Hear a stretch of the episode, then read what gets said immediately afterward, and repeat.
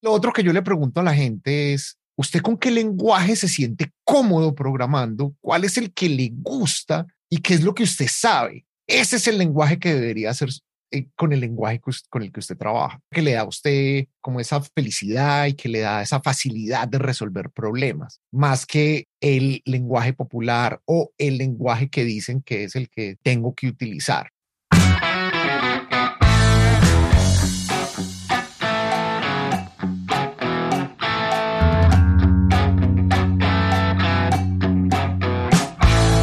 Hola, ¿cómo estás? Bienvenido nuevamente a otro episodio de mi podcast, el podcast de Nerd from Chile. En esta oportunidad vamos a tener una conversación sumamente entretenida con Julián Duque. Julián ejerce el rol de Developer Advocate en la empresa Salesforce y a mí en particular, cuando lo contacté por primera vez, me interesó mucho saber sobre lo que está haciendo, el mismo rol que yo en particular me identifico mucho con este rol que tiene que ver con conectar con comunidades, con educar, sobre herramientas particular de, de, una empresa. En esta conversación vamos a hablar de su estrecha relación también que él tiene con la generación de comunidades afuera de su trabajo y la en particular de la JSConf, que es una mm, conferencia que partió hace algunos años atrás y que Julián ahora va a ser parte en la edición de Chile, el siguiente febrero 2023, va a ser parte como speaker y vamos a hablar de lo que él piensa sobre eso y cómo también ha sido la evolución de, de esa misma conferencia. También vamos a conversar sobre Node.js, que es un framework muy famoso que se ha estado usando para construir backends, para construir herramientas en general en el mundo tecnológico,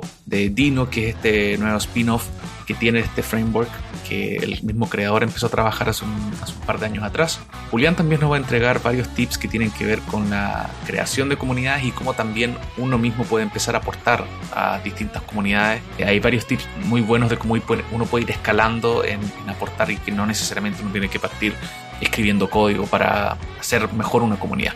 Y por último, también vamos a hablar sobre, en específico sobre su rol, lo que está haciendo ahora él en Salesforce. Vamos a hablar de cómo evoluciona también una carrera de, de Developer Advocate, que yo en particular no sabía.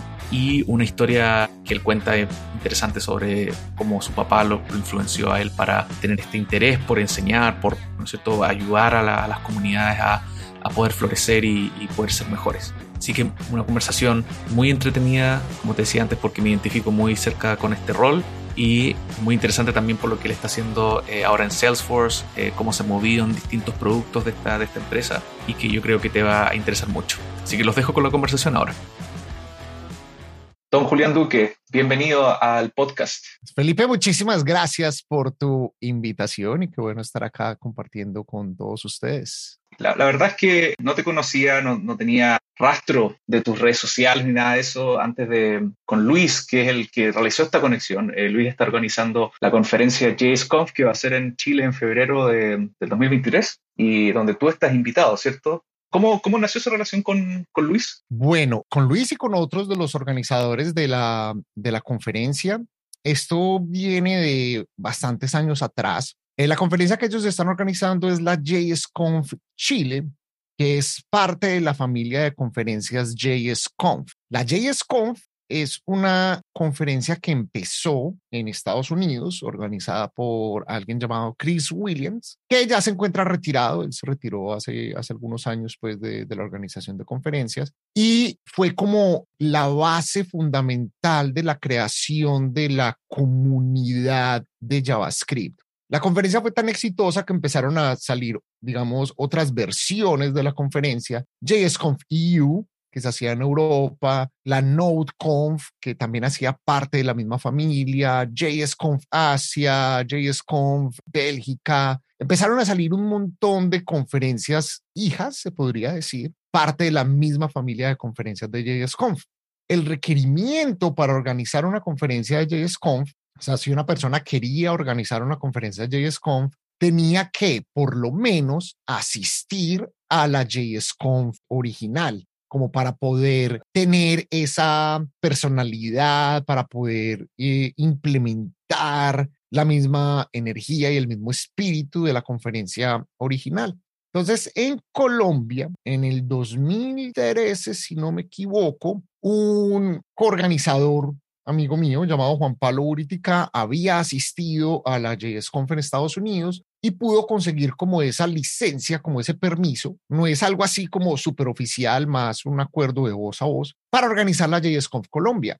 Y yo estuve invitado para ser como de ese primer grupo de organizadores. Y ahí empezamos a organizar eventos en Colombia. Hicimos 2013, 2015, 2016, etcétera. Y también pude participar como speaker en la JSConf de Uruguay y en la JSConf de Argentina, también parte de la misma familia. Entonces eso ya fue como, bueno, llegó JSConf a Latinoamérica. Y ahí fue cuando conocí no solo a Luis, que él es colombiano, pero vive en Chile, pero también como a Felipe y como a otros miembros pues de la comunidad de JavaScript y de Node.js en Chile.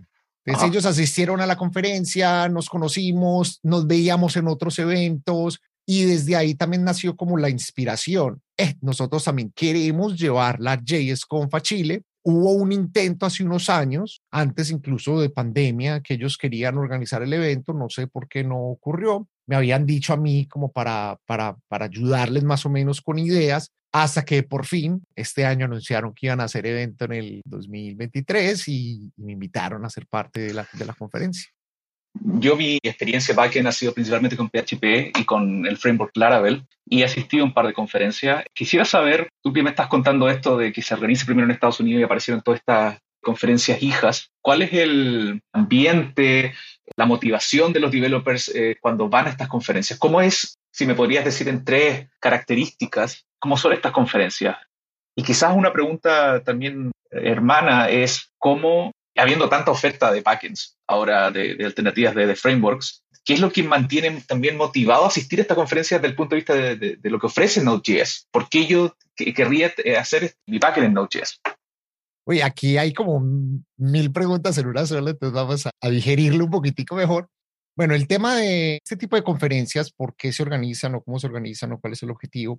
Primero son conferencias de comunidad. O sea, hay una persona que tiene, digamos, un interés más de compartir y de crear comunidad que un interés económico como tal. O sea, incluso nosotros en, en, Colombia cuando organizamos la conferencia nunca ganamos dinero o nunca ese fue como el objetivo. El objetivo de nosotros era darle una plataforma a la comunidad colombiana para que pueda exponerse a nuevas tecnologías y sobre todo nosotros traer speakers internacionales que eran los que creaban ese tipo de tecnologías o esas librerías para llegar a, enseñar y a inspirar. Y en, lugares pues como, como en Estados Unidos o como en Europa, es eso mismo, un lugar donde se crea comunidad, donde los mismos autores de estas librerías van a, exponer qué es lo que están haciendo, van a exponer sus experimentos, se genera networking, eh, son los mismos, eh, mismas personas que después se unen y sacan otras librerías y otros proyectos. Entonces es todo alrededor de la creación de, de comunidad. Y obvio, hay una participación de, de, empresas que tienen un interés de patrocinar, de hacer parte también de estos eventos por X o Y motivo, de dar a conocer su marca o contratar gente, expandirse, etcétera. Pero ese es el, digamos, el principal objetivo de estas conferencias, es creación de comunidad alrededor de una tecnología en específico. Hay otras conferencias que son las de vendor como tal. Yo soy una marca y yo quiero mover y presentar mi producto y yo estoy generando mi comunidad específica de mi producto, pero digamos que ya hay como un interés más económico detrás. ¿Cuándo crees que eh, se empezó quizás a generar esas otras conferencias que tú dices que son organizadas por vendors? Porque partió, como dices tú, con comunidad, pero después abrieron empresas también interesadas en hacer otras más específicas. Yo diría que sería más o menos al revés. Yo creo que las de vendor han sido pues como más tradicionales, grandes empresas que tienen su conferencia o su evento como Microsoft, como Oracle, SAP, eh, Cisco, Salesforce, donde trabajo, siempre han tenido como su, su evento principal, pero hacía falta también como que, necesitamos el espacio de nosotros, los open source, los que estamos trabajando en non-profits o en otro tipo de proyectos, ¿qué espacio vamos a tener para nosotros? Y obviamente la escala es diferente. Mientras que un Salesforce, por ejemplo, una conferencia como la que eh, participé hace, hace unas semanas, teníamos unos 50 mil asistentes en un mismo lugar. Las conferencias que nosotros organizamos de comunidad son 300, 400 personas. Claro, una escala es una escala muy diferente. Sí. Y para ir a la segunda pregunta que te estaba haciendo, ¿qué es lo que ve un, desarrollador en Node.js que, bueno, que primero va a construir eh, librerías, open source, ¿cierto? ¿Qué es lo que lo sigue motivando a seguir en este mundo de, de JavaScript y backend?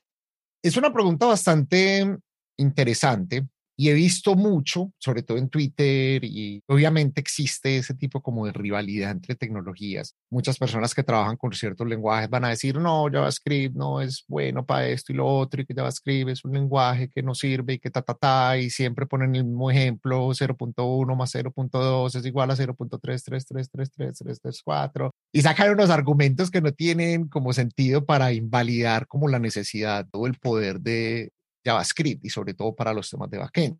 La realidad es que Node.js, si bien es un proyecto relativamente nuevo, es un proyecto que nace en el 2009, ha tenido una evolución y un crecimiento pues bastante interesante. Parte de una fundación, inició como proyecto de una empresa, Joyent, que fue pues como de los ex Sun Microsystems, que fueron los que crearon Joyent ya es parte de la fundación de la OpenJS Foundation, es una fundación como tal que trabaja en proyectos open source de JavaScript, es utilizado en una gran cantidad de compañías de la Fortune 500. Se podría decir que casi todas, de una u otra forma, están utilizando Node.js. Node.js no solo es un lenguaje para backend, no es solo para yo crear aplicaciones de servidor, también se utiliza mucho para el tema de tooling.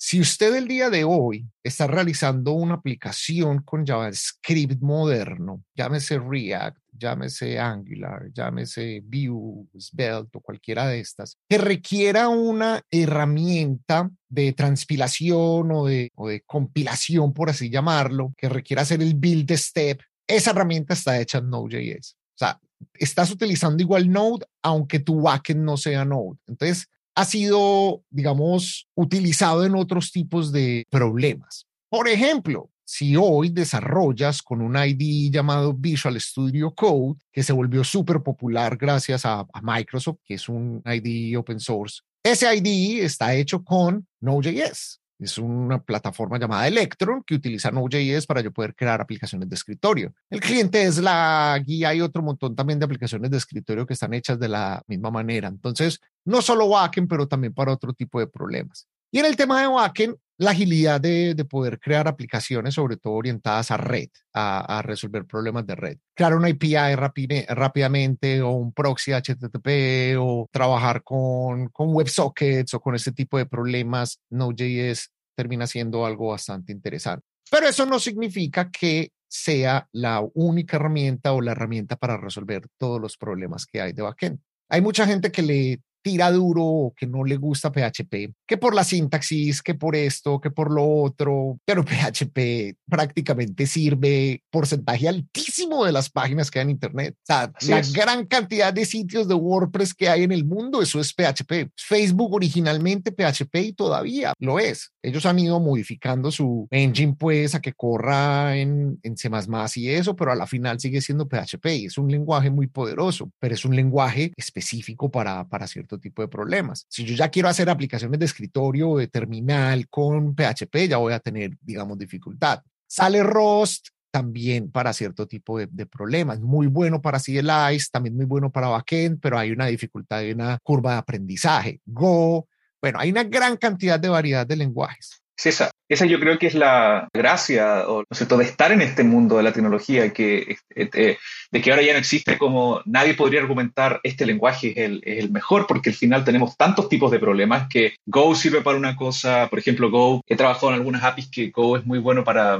para calcular eh, distancias entre, por ejemplo, Uber, cuando te calcula la distancia del primer más cercano auto que está, que está del destino, todos estos temas de, distancia, de, de, de entrega, como lo hace Uber Eats también es muy bueno. Después vamos a otros tipos de problemas que son de Machine Learning, donde Python también es, muy bueno y así. O sea, eh, hay, una, hay una gama muy grande. Entonces, eh, estas peleas que tú dices que existen, claro, pueden ser desarrolladores con, algunas veces con poca experiencia o poca experiencia desarrollando varios tipos de aplicaciones.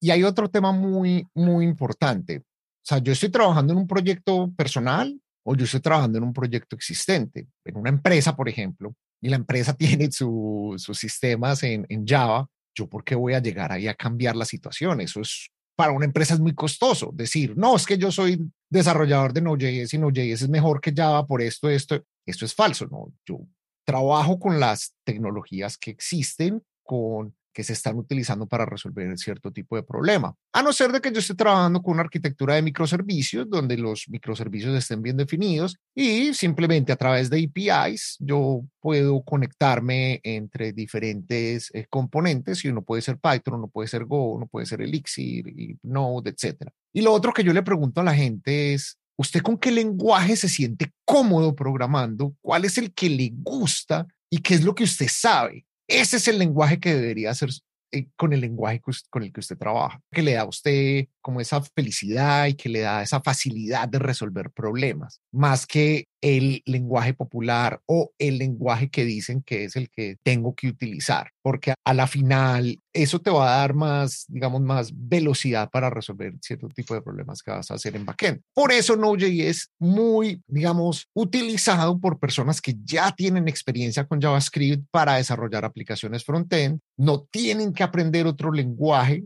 la lógica del lenguaje como tal, porque las librerías son diferentes, para solucionar los problemas del backend. Pero igual, gran variedad de otras eh, plataformas para correr eh, backend existen y de frameworks dentro de los mismos lenguajes, dependiendo de lo que le guste a uno. Sí, para desmitificar entonces, claro, Node.js no solamente está para backend, está Electron, que está un framework que ya lo, lo he escuchado hace mucho tiempo, creo que Slack Está, corre en, Electron y varias otras aplicaciones más. Es muy sencillo para hacer aplicaciones de escritorio que escalen multiplataforma también. También está el tooling. Entonces ahí tenemos una gran gama de utilidades para, para Node.js. Hace dos años más o menos estaba viendo las noticias y también decía que el creador de Node.js estaba yéndose a crear otro framework que se llama Dino. Dino, eh, Dino. O Deno eh, en español, Dino. O Deno, sí. ¿Cómo ves esa, esa evolución porque eh, claramente, bueno, es un, framework muy joven todavía. ¿Cómo ves esa evolución de Node.js y, y, a qué crees que podría aspirar Node.js en, en, un, en un futuro? Node.js, como te digo, aunque, aunque relativamente joven, 2009, bueno, eso ya son bastantes añitos, todavía tiene mucho camino por recorrer. Y gran parte de ese camino por recorrer es, existe algo que es el Comité de Estandarización de APIs de web, que es lo que trabaja la W3C y ECMAScript, que definen cierto tipo de librerías y de APIs para trabajar X o Y problema, el manejo de streams, el manejo de WebSockets, etc. Y Node.js al principio, en ese entonces, no habían todavía como esas APIs estándares definidas. Entonces, Node.js al principio tuvo que implementarlas por su cuenta por ejemplo, el sistema de módulos, existe ECMAScript Modules ahora y antes Node.js utilizó uno llamado CommonJS porque no había un estándar definido como tal. Entonces lo que ha sucedido es como esa adaptación o como esa migración hacia buscar que Node.js utilice las APIs estándares de web. Ya se están empezando a implementar, ya se están empezando a utilizar. Por ejemplo, ECMAScript Modules, ya, los, ya lo puedo utilizar en, en recientes versiones de Node, pero hay una fragmentación en el ecosistema, porque hay librerías que están en Require, hay librerías que están en Common, entonces a veces tengo conflictos utilizando una o la otra, entonces todavía le falta mucho camino para poder seguir creciendo, pero es una tecnología ya muy adoptada. Si tú ves, por ejemplo, AWS con el servicio de Lambda, Lambda Functions, que es utilizado por una gran cantidad de compañías, el runtime más popular es Node. Entonces, yo estoy utilizando Node para crear este tipo de lambdas. Igual con Azure Functions y con Google eh, Cloud eh, Run, que utiliza misma Functions, que es el lenguaje más popular, viene siendo Node y segundo Python. Entonces, todavía hay mucho por recorrer para evolucionar la plataforma y todavía está siendo muy utilizada.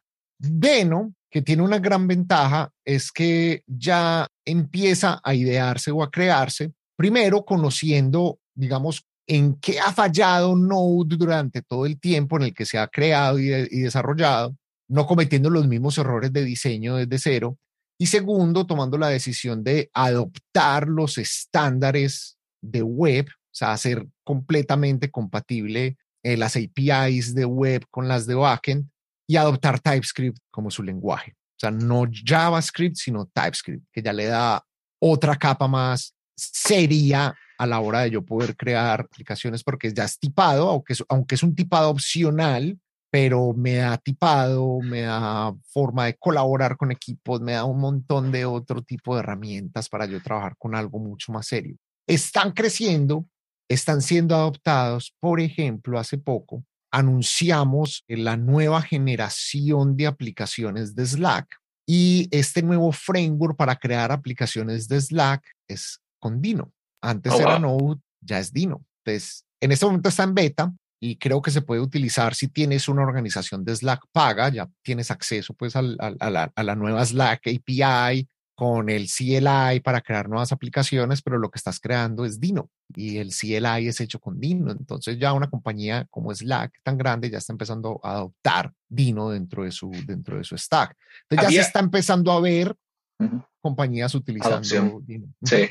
Había creo que una autocrítica también que hizo el creador de, de Node.js que tenía que ver con la seguridad también. Ahí creo que Dino también eh, hace varios, varias mejoras en ese aspecto. Sí, con el, con el tema, por ejemplo, de acceso al sistema de archivos.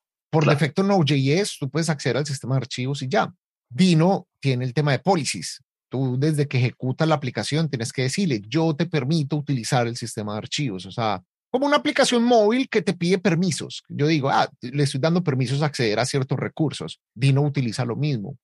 Pero Node obviamente está implementando lo mismo. También hay soporte de policies en Node. Entonces, a mí me encanta que exista algo como Dino y ahora súper reciente Bond, que es otra que acaban de sacar. Me gusta que haya variedad de runtimes porque lo que hace es que entre ellos van evolucionando y eso lo que hace es que termina ayudándole al ecosistema de JavaScript también a, evolucionar. Y tiene uno de dónde escoger. Y ya vienen otras diferencias. Como te contaba, Node es, digamos, backed o soportado por una fundación la OpenJS Foundation, pero Dino es backed o soportado por VCs, por una empresa. Venture Capitalists, claro. Venture Capitalists. Entonces ellos tienen Dino Deploy, ellos están buscando también un modelo para monetizar su runtime. Bond, que hace poquito lo anunciaron con su Oven que es como la plataforma para desplegar aplicaciones de Bond, también levantaron dinero y también están buscando monetizarlo cosa que no existe dentro del ecosistema de Node. Entonces, hay varias cosas dentro de todo este mundo que se terminan convirtiendo bastante interesantes. Pero todavía hay mucho camino por recorrer para uno poder... Eh, sí, claro. la evolución final.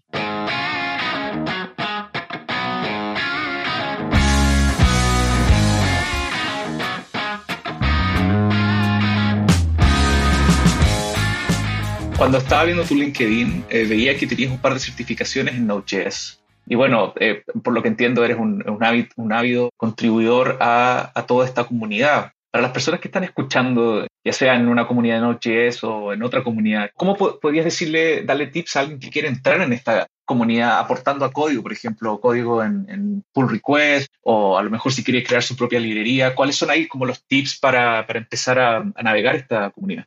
Open source en general y aplica obviamente pues para JavaScript y para cualquier otro lenguaje o plataforma, no necesariamente requiere que yo esté contribuyendo código. Y ese es como el primer bloqueo que uno encuentra a la hora de contribuir a open source. Muchas veces nos limitamos, y lo digo por experiencia propia, porque me pasó a mí, a contribuir a un repositorio porque, uy, pero ¿dónde contribuyo? O sea, ¿qué voy a hacer? Eso es un montón de líneas de código y un montón de cosas y un montón de decisiones que varias personas tomaron detrás de diseño, de arquitectura, que yo no tengo ni idea. Yo no tengo cómo meter la mano ahí. Entonces se termina volviendo algo bastante overwhelmed, bastante difícil para uno. Pero una contribución open source puede ser tan básica como voy a contribuir a la documentación mientras yo estoy aprendiendo una tecnología, una librería o un, runtime o cualquier cosa, y yo estoy leyendo la documentación y para mí algo no es claro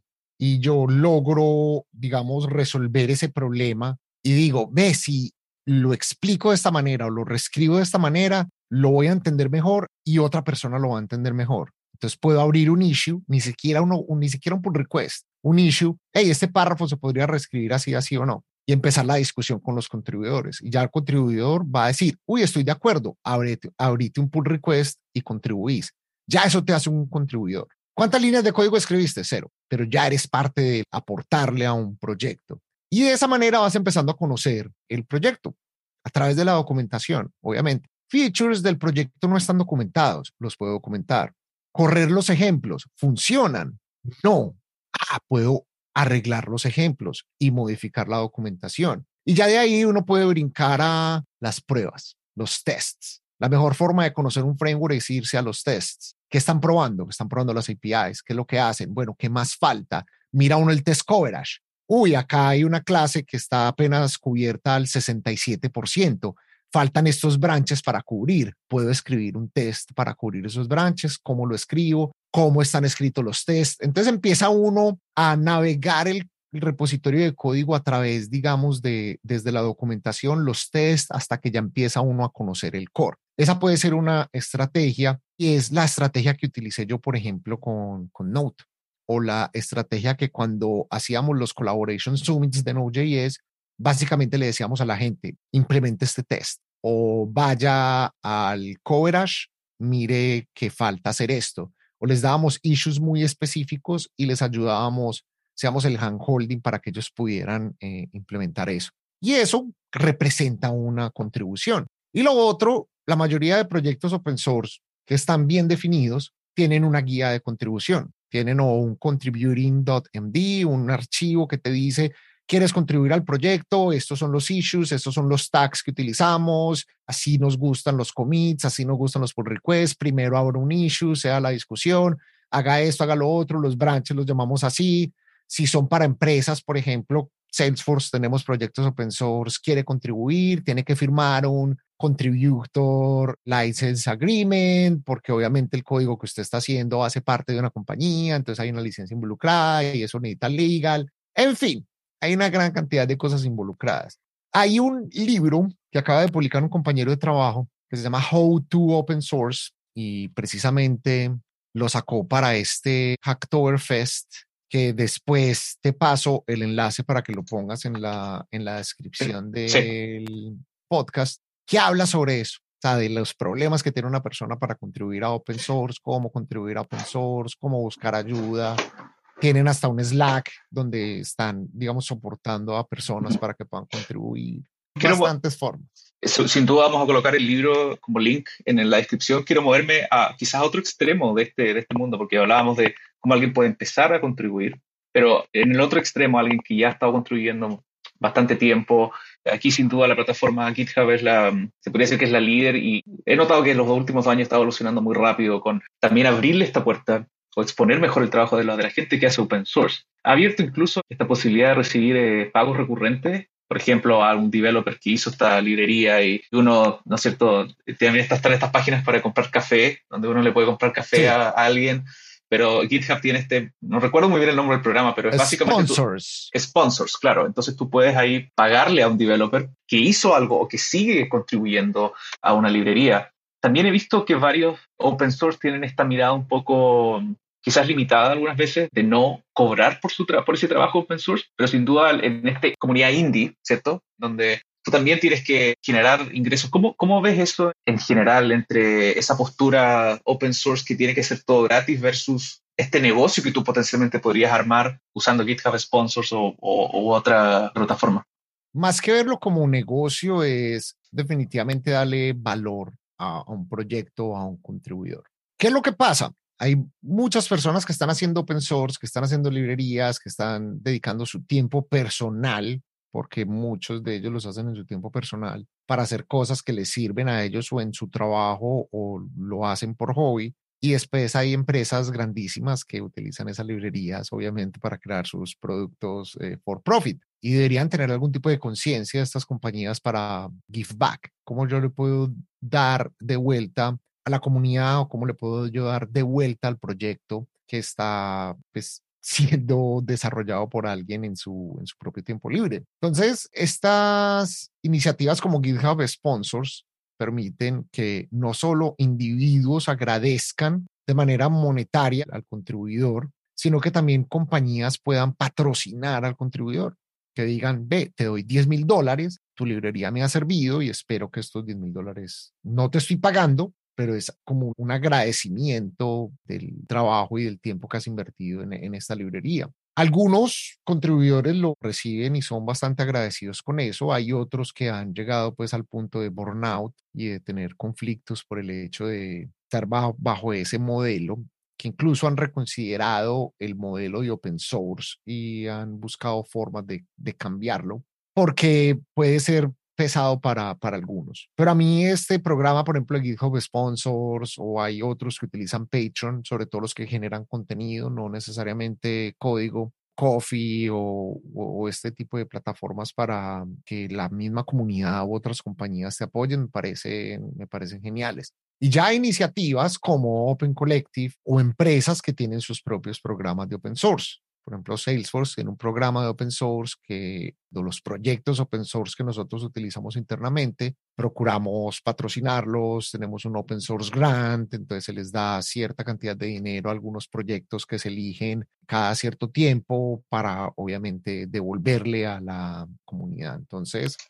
hay diferentes formas en las que se puede, digamos, hacer funding de open source. Tú estás dando este ejemplo de, Salesforce y open source. Salesforce es una empresa gigante. Para los que a lo mejor están pensando, trabajando en una empresa, tienen una librería, por ejemplo, un sistema de diseño para un frontend, quieren lanzar como open source. ¿Cómo podemos preparar a esa persona como para enfrentarse a los potenciales problemas que pueden haber? Porque aquí no es como tan fácil como decir, tengo esta librería que está funcionando dentro de mi empresa y la voy a sacar open source. ¿Cómo podemos preparar con los potenciales problemas que pueden aparecer ahí? Si es desde una empresa hacia afuera, primero con el tema legal.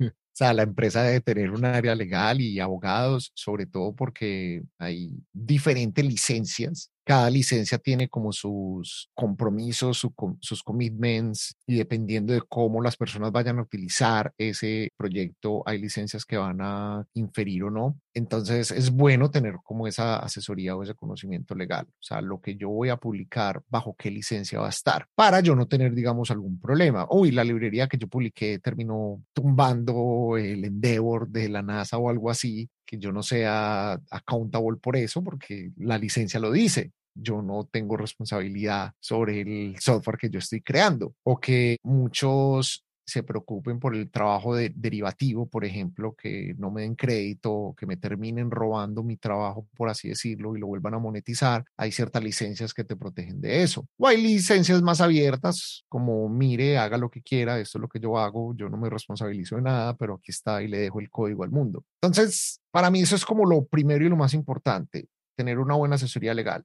Hay algo que se está hablando mucho ahora, que es el tema del Software Bill of Materials también, que debido a ciertas librerías que han generado problemas de seguridad grandes en empresas y en gobiernos, se está ya empezando a regular más el tema de cuáles son las dependencias que un proyecto está utilizando, cuáles son las licencias, cómo se hace todo el tema de auditoría, de seguridad. Entonces hay, hay temas legales que están siendo implicados mucho en el tema de open source.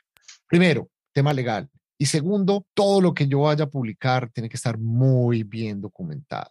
O sea, básicamente que la persona no necesite nada o terminar utilizando los canales de soporte de la compañía para pedir ayuda por algo que no está, digamos, oficialmente soportado por customer service, pues. Yo creo que ese punto está, está muy bueno, eh, lo de la documentación y de no necesitar, entre comillas, nada. No tiene que colocarse los zapatos también, como si yo estuviera evaluando una, una librería en empresas más grandes, ¿cierto? Este proceso se, es mucho más burocrático, no, no es como llegar a instalar el, actualizar el package .json o el pod no es tan sencillo. Entonces ahí la documentación, como decís tú, el tema legal es muy, muy importante. Entonces ahí yo creo que dijimos varios ahí cosas eh, muy buenas para alguien que esté pensando en hacer eso. Me quiero mover a, un tema, a tu rol que tienes actualmente en, Salesforce, pero quería partir preguntándote qué es lo que te mantiene motivado cada mañana para seguir en este ambiente de tech. Primero, y es lo que me ha mantenido motivado desde hace muchísimo tiempo, ver que lo que yo hago tiene impacto en otros.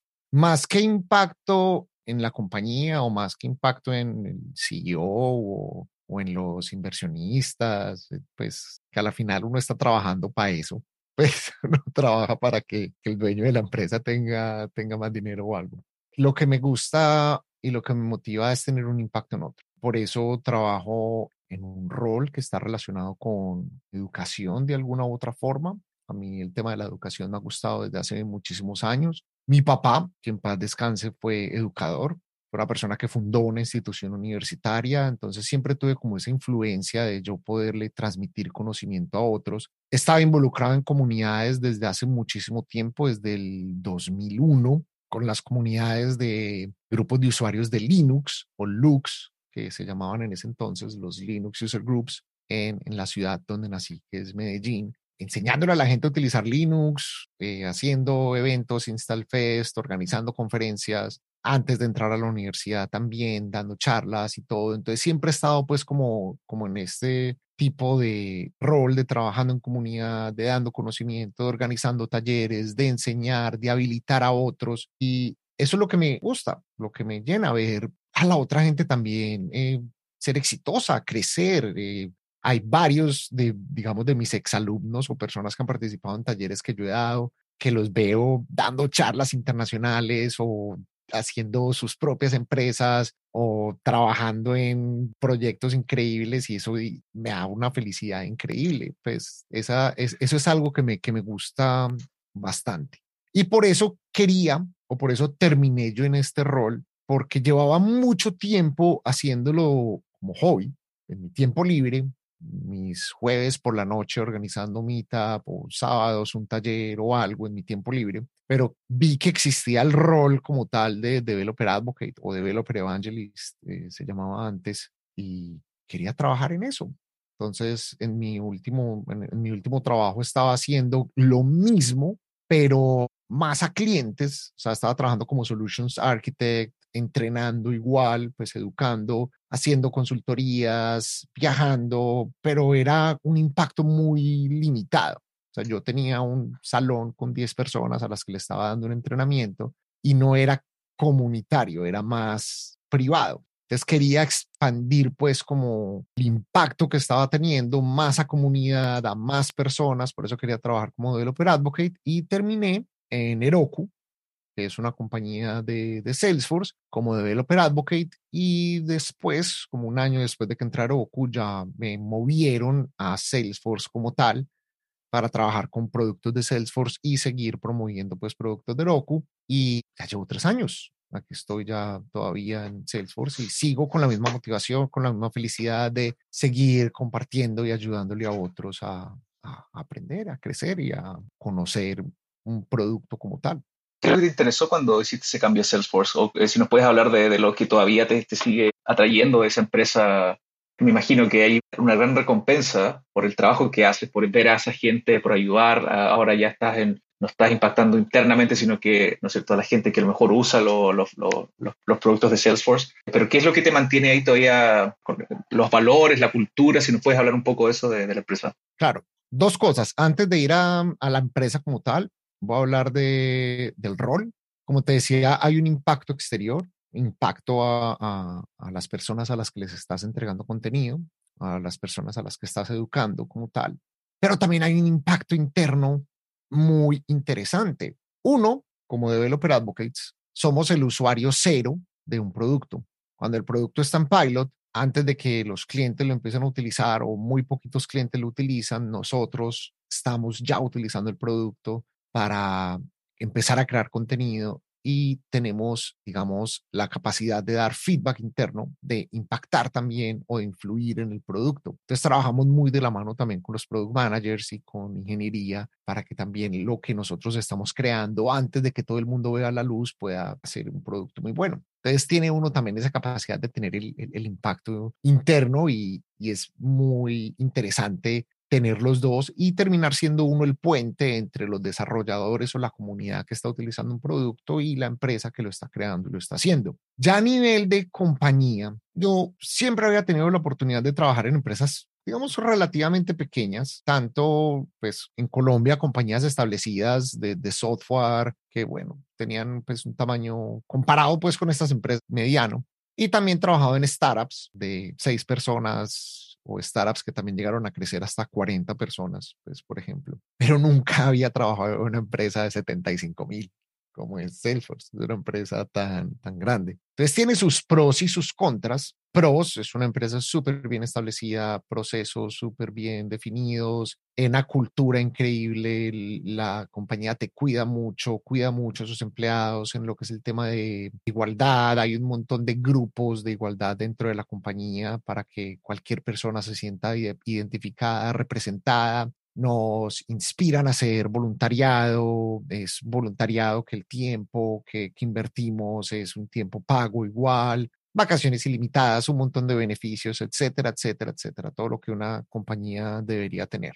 Entonces, eso es uno, que es la compañía como tal, y dos, es con el equipo con el que trabajo. Equipo completamente diverso de todo el mundo, compañeros de Francia, España, Alemania, de Estados Unidos, compañeros con otros backgrounds como de la India, etcétera. Entonces es muy interesante tener otro montón de, perspectivas y de skills, de diferentes skills. Yo, por ejemplo, no venía del ecosistema de Salesforce, sigo aprendiendo qué es Salesforce porque eso es un monstruo, es un producto grandísimo. Mi background, como lo sabes, más de Node.js y de otro tipo de tecnologías. Entonces he tenido la oportunidad de conectar los dos mundos mientras aprendo Salesforce, cómo puedo yo seguir enseñando lo que yo ya sé y juntarlo y cerrar esa brecha como entre los dos. Entonces es bastante interesante. Entonces por eso sigo motivado y me sigue gustando lo que ando haciendo.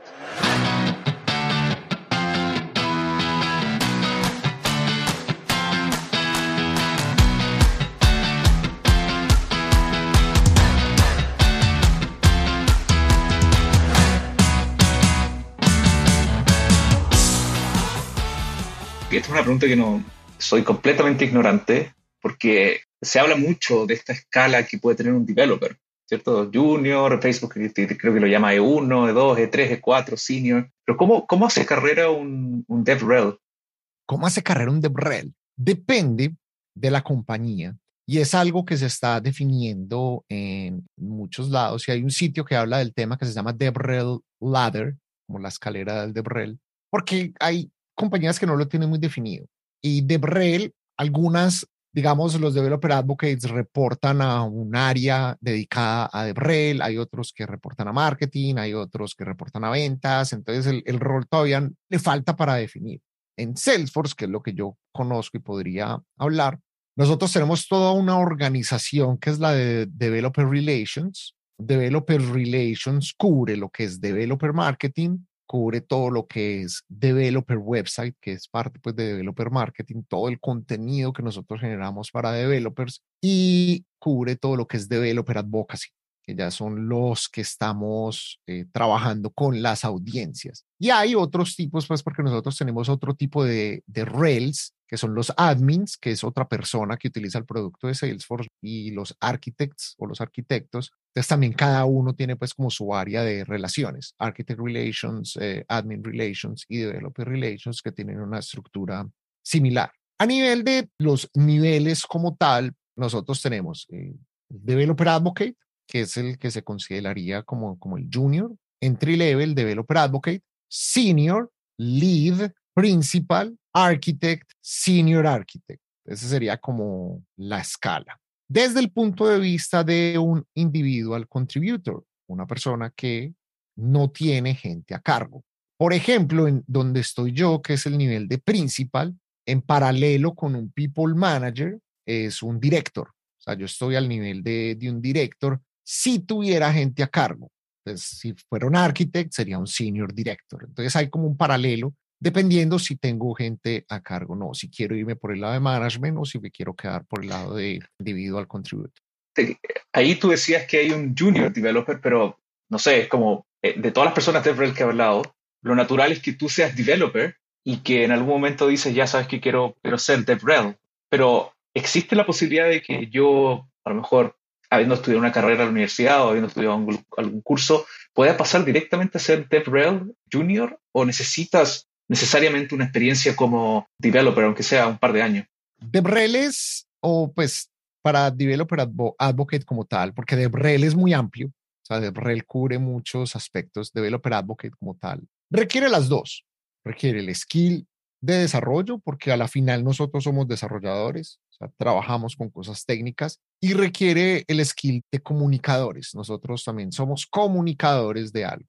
Lo que cambia entre los diferentes niveles es el, como el scope del rol y qué tanto hace uno. Entonces, por eso una persona que sería como el entry level o el developer advocate es alguien que, digamos, conoce un aspecto del producto como tal o de una tecnología, la conoce bien y tiene la capacidad de hablar y de comunicarla. Y necesita pues como otro tipo de, aspectos, pero su scope es muy, digamos, enfocado a, a algo. Mientras yo voy escalando en esta carrera de DevRel, mi scope se va ampliando. Ya tengo, digamos, más conocimiento en diferentes productos, comprendo un poco más sobre el negocio, trabajo con otras personas, ya trabajo con otros equipos, etcétera. Más arriba, ya tengo un conocimiento más global, ya puedo hablar con expertise de varios productos, ya puedo comunicarme con diferentes equipos, puedo trabajar de la mano con un product manager y impactar. Un arquitecto ya es cross compañía, se las sabe todas y, mejor dicho, es alguien que un VP o que una persona ya, digamos, en un cargo muy alto confía y le puede entregar proyectos importantes. Entonces es como dependiendo del scope, es el título. No representa qué es lo que te voy a pagar más o no, pues por el hecho de, de que tengas un título o no, sino es tu scope, qué tanto puedes llegar a hacer y a cubrir. Por eso cuando tenemos los ciclos de promotion, se tiene en cuenta eso. O sea, cuál es el scope que estás cubriendo y cuál es el feedback de todas las personas que trabajan contigo para poder tomar esa decisión de, hey, estás listo para el siguiente paso. Perfecto, me quedó mucho más claro este paralelo que puede existir también con una carrera más técnica, quizás que alguien quiera seguir. A mí se me pasó el tiempo volando en esta conversación. La verdad es que he aprendido mucho de tu experiencia, de la forma en cómo tú ves este ambiente tech desde el punto de vista de las comunidades, desde el punto de vista open source también, de contribuir a, este, a estos ambientes. Para terminar, quisiera preguntarte, hace poco eh, tú hablabas antes de que hubo una, una, conferencia, ¿cierto? Que entiendo que se llamó Dreamforce, una conferencia, me apareció en Twitter, la verdad es que la estuve viendo ahí como media hora, ya tiene un tinte como estos eventos de Apple, ¿cierto? Magnánimos de muchos eh, anuncios, de mucha gente famosa asistiendo. Bueno, Salesforce ya es, es un monstruo y, abarca muchísimas áreas de, la vida de uno, ya ni siquiera es, un producto, ¿cierto?, como partió con el manejo de, de, CRMs y todo eso. Entonces, quería preguntarte cómo ves tú eh, la evolución de tu propio rol en el futuro y junto a esta evolución que, que, que, podría tener Salesforce también con sus productos, con, qué sé yo, con la inteligencia artificial, con, con todo esto que se viene en, en, esta década. Nosotros, desde el punto de vista pues, de, de Salesforce como tal, o los developer advocates de Salesforce, tenemos dos eventos principales al año. Uno se llama TDX o Trailblazer DX, que es la conferencia para los builders que cubre pues desarrolladores, admins, architects, es como la conferencia técnica. Y tenemos Dreamforce, que es lo que nosotros llamamos el Super Bowl, como el mega evento. Y es un evento que en el 2019 Dreamforce tuvo 175 mil asistentes. O sea, prepandemia, es prácticamente todo San Francisco es en pro de esta conferencia. Y es no solo empleados, miembros de la comunidad, y clientes de la compañía que van allá a ver sobre los nuevos lanzamientos, productos y aprender todo lo que se está generando. Es mucho networking el, el que ocurre. Pandemia obviamente nos obligó a nosotros a cambiar la estrategia. Durante pandemia 2020 hicimos fue algo llamado Dream TX, fue como una mezcla entre los dos, virtual, 100% virtual.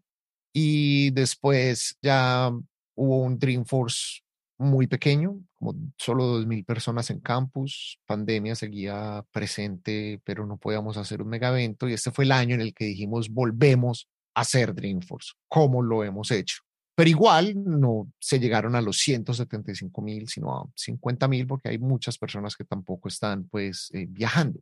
Pero Dreamforce, eh, Salesforce también sacó una plataforma llamada Salesforce Plus, que va a sonar extraño, pero es una plataforma de streaming así como Netflix o Discovery Plus o Apple TV o algo así, de Salesforce, donde hay programas de televisión producidos en estudio con todas las de la ley, por ejemplo, que se está generando contenido empresarial y para la misma comunidad de Salesforce. Entonces, con Salesforce Plus también se ayuda a mantener, digamos, esa forma híbrida de hacer eventos, que es algo que vamos a seguir viendo por mucho tiempo, que nos tiene que llevar a nosotros y a otras empresas a innovar, porque no sabemos si pueda volver a pasar algo otra vez a nivel mundial que nos obliga a quedarnos en la casa. Entonces tenemos que seguir teniendo canales de cómo comunicarnos con la, con la gente que nos está eh, utilizando.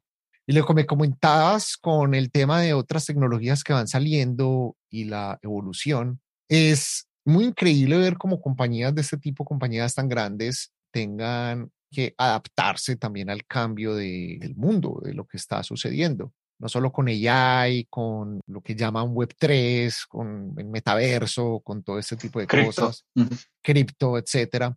Aunque en algunos temas o conceptos yo pueda llegar a ser, digamos, escéptico, o que no los promueva personalmente, ver, digamos, la dedicación que una compañía puede tener y la seriedad que puede tener a la hora de ver cómo puede utilizar estas nuevas tecnologías para resolver problemas existentes que tienen, que tienen sus clientes y cómo trabaja de la mano de los clientes para utilizar estas tecnologías para cada vez hacer las cosas mucho mejor. Entonces, internamente me tocó ver cómo la compañía tuvo que pivotear muy rápido para sacar un producto que ayudó a otras compañías a volver a trabajar, work.com, por el tema del proceso de, pandemia, cómo sacó un producto llamado Vaccine Cloud para manejar todo el tema de, vacunas, de verificación de, las cartas de vacunación, utilizar ese mismo producto cuando empecé a viajar a eventos que nos testeaban todos los días y teníamos que mantener el registro de las vacunas. Entonces, ver cómo rápidamente se tiene pues como esa capacidad de adaptación. Entonces es una tecnología muy diferente. Nosotros no estamos generando el hardware súper innovador de consumo masivo, que es lo que hace un Apple, por ejemplo. Nosotros estamos generando es software que consumen las compañías para que ellos corran sus negocios. Como lo has dicho, no es solo un CRM, es un producto que súper masivo, lo utilizan una gran cantidad de compañías, pero no es para el usuario final, es para una compañía como tal. Entonces es ahí donde hay una diferencia también en por qué nosotros tenemos que evolucionar, es al ritmo que evoluciona la industria y las necesidades que ellos tienen. Perfecto, Julián. Te quiero dar muchas gracias por tu tiempo, por eh, ponerme atención a este podcast. Yo creo que este es el segundo podcast que grabo con un DevRel, con eh, un Advocate. Tengo, hablé hace poco con un compatriota que vive en, en Austria y también trabaja en eso. Me hablaba de que por fin puedo volver a viajar no sé cómo será tu caso, pero le encantaba viajar y, ¿no es cierto?, sentir esa energía también. ¿Con Ramón? Con Ramón Huidobro, sí. Ah, ese es el mejor. Ramón es lo máximo. Sí. Y nada, bueno, me, encantó escuchar tu experiencia y quería darte el espacio ahora para, para que eh, digas algo, lo que, lo que sea. Tenemos varios, varios links que vamos a colocar acá de los libros, de, la, de este website también que hablabas de Death eh, Ladder hay un par de tweets ahí que estaba viendo también de gente que ha colocado su opinión sobre esta, esta escala de, los advocates también, y también los podemos colocar. Pero te quería dar el espacio para decir algo. Sé que vas a estar en la JSConf en febrero, a lo mejor promocionar eso y, bueno, lo que tú quieras.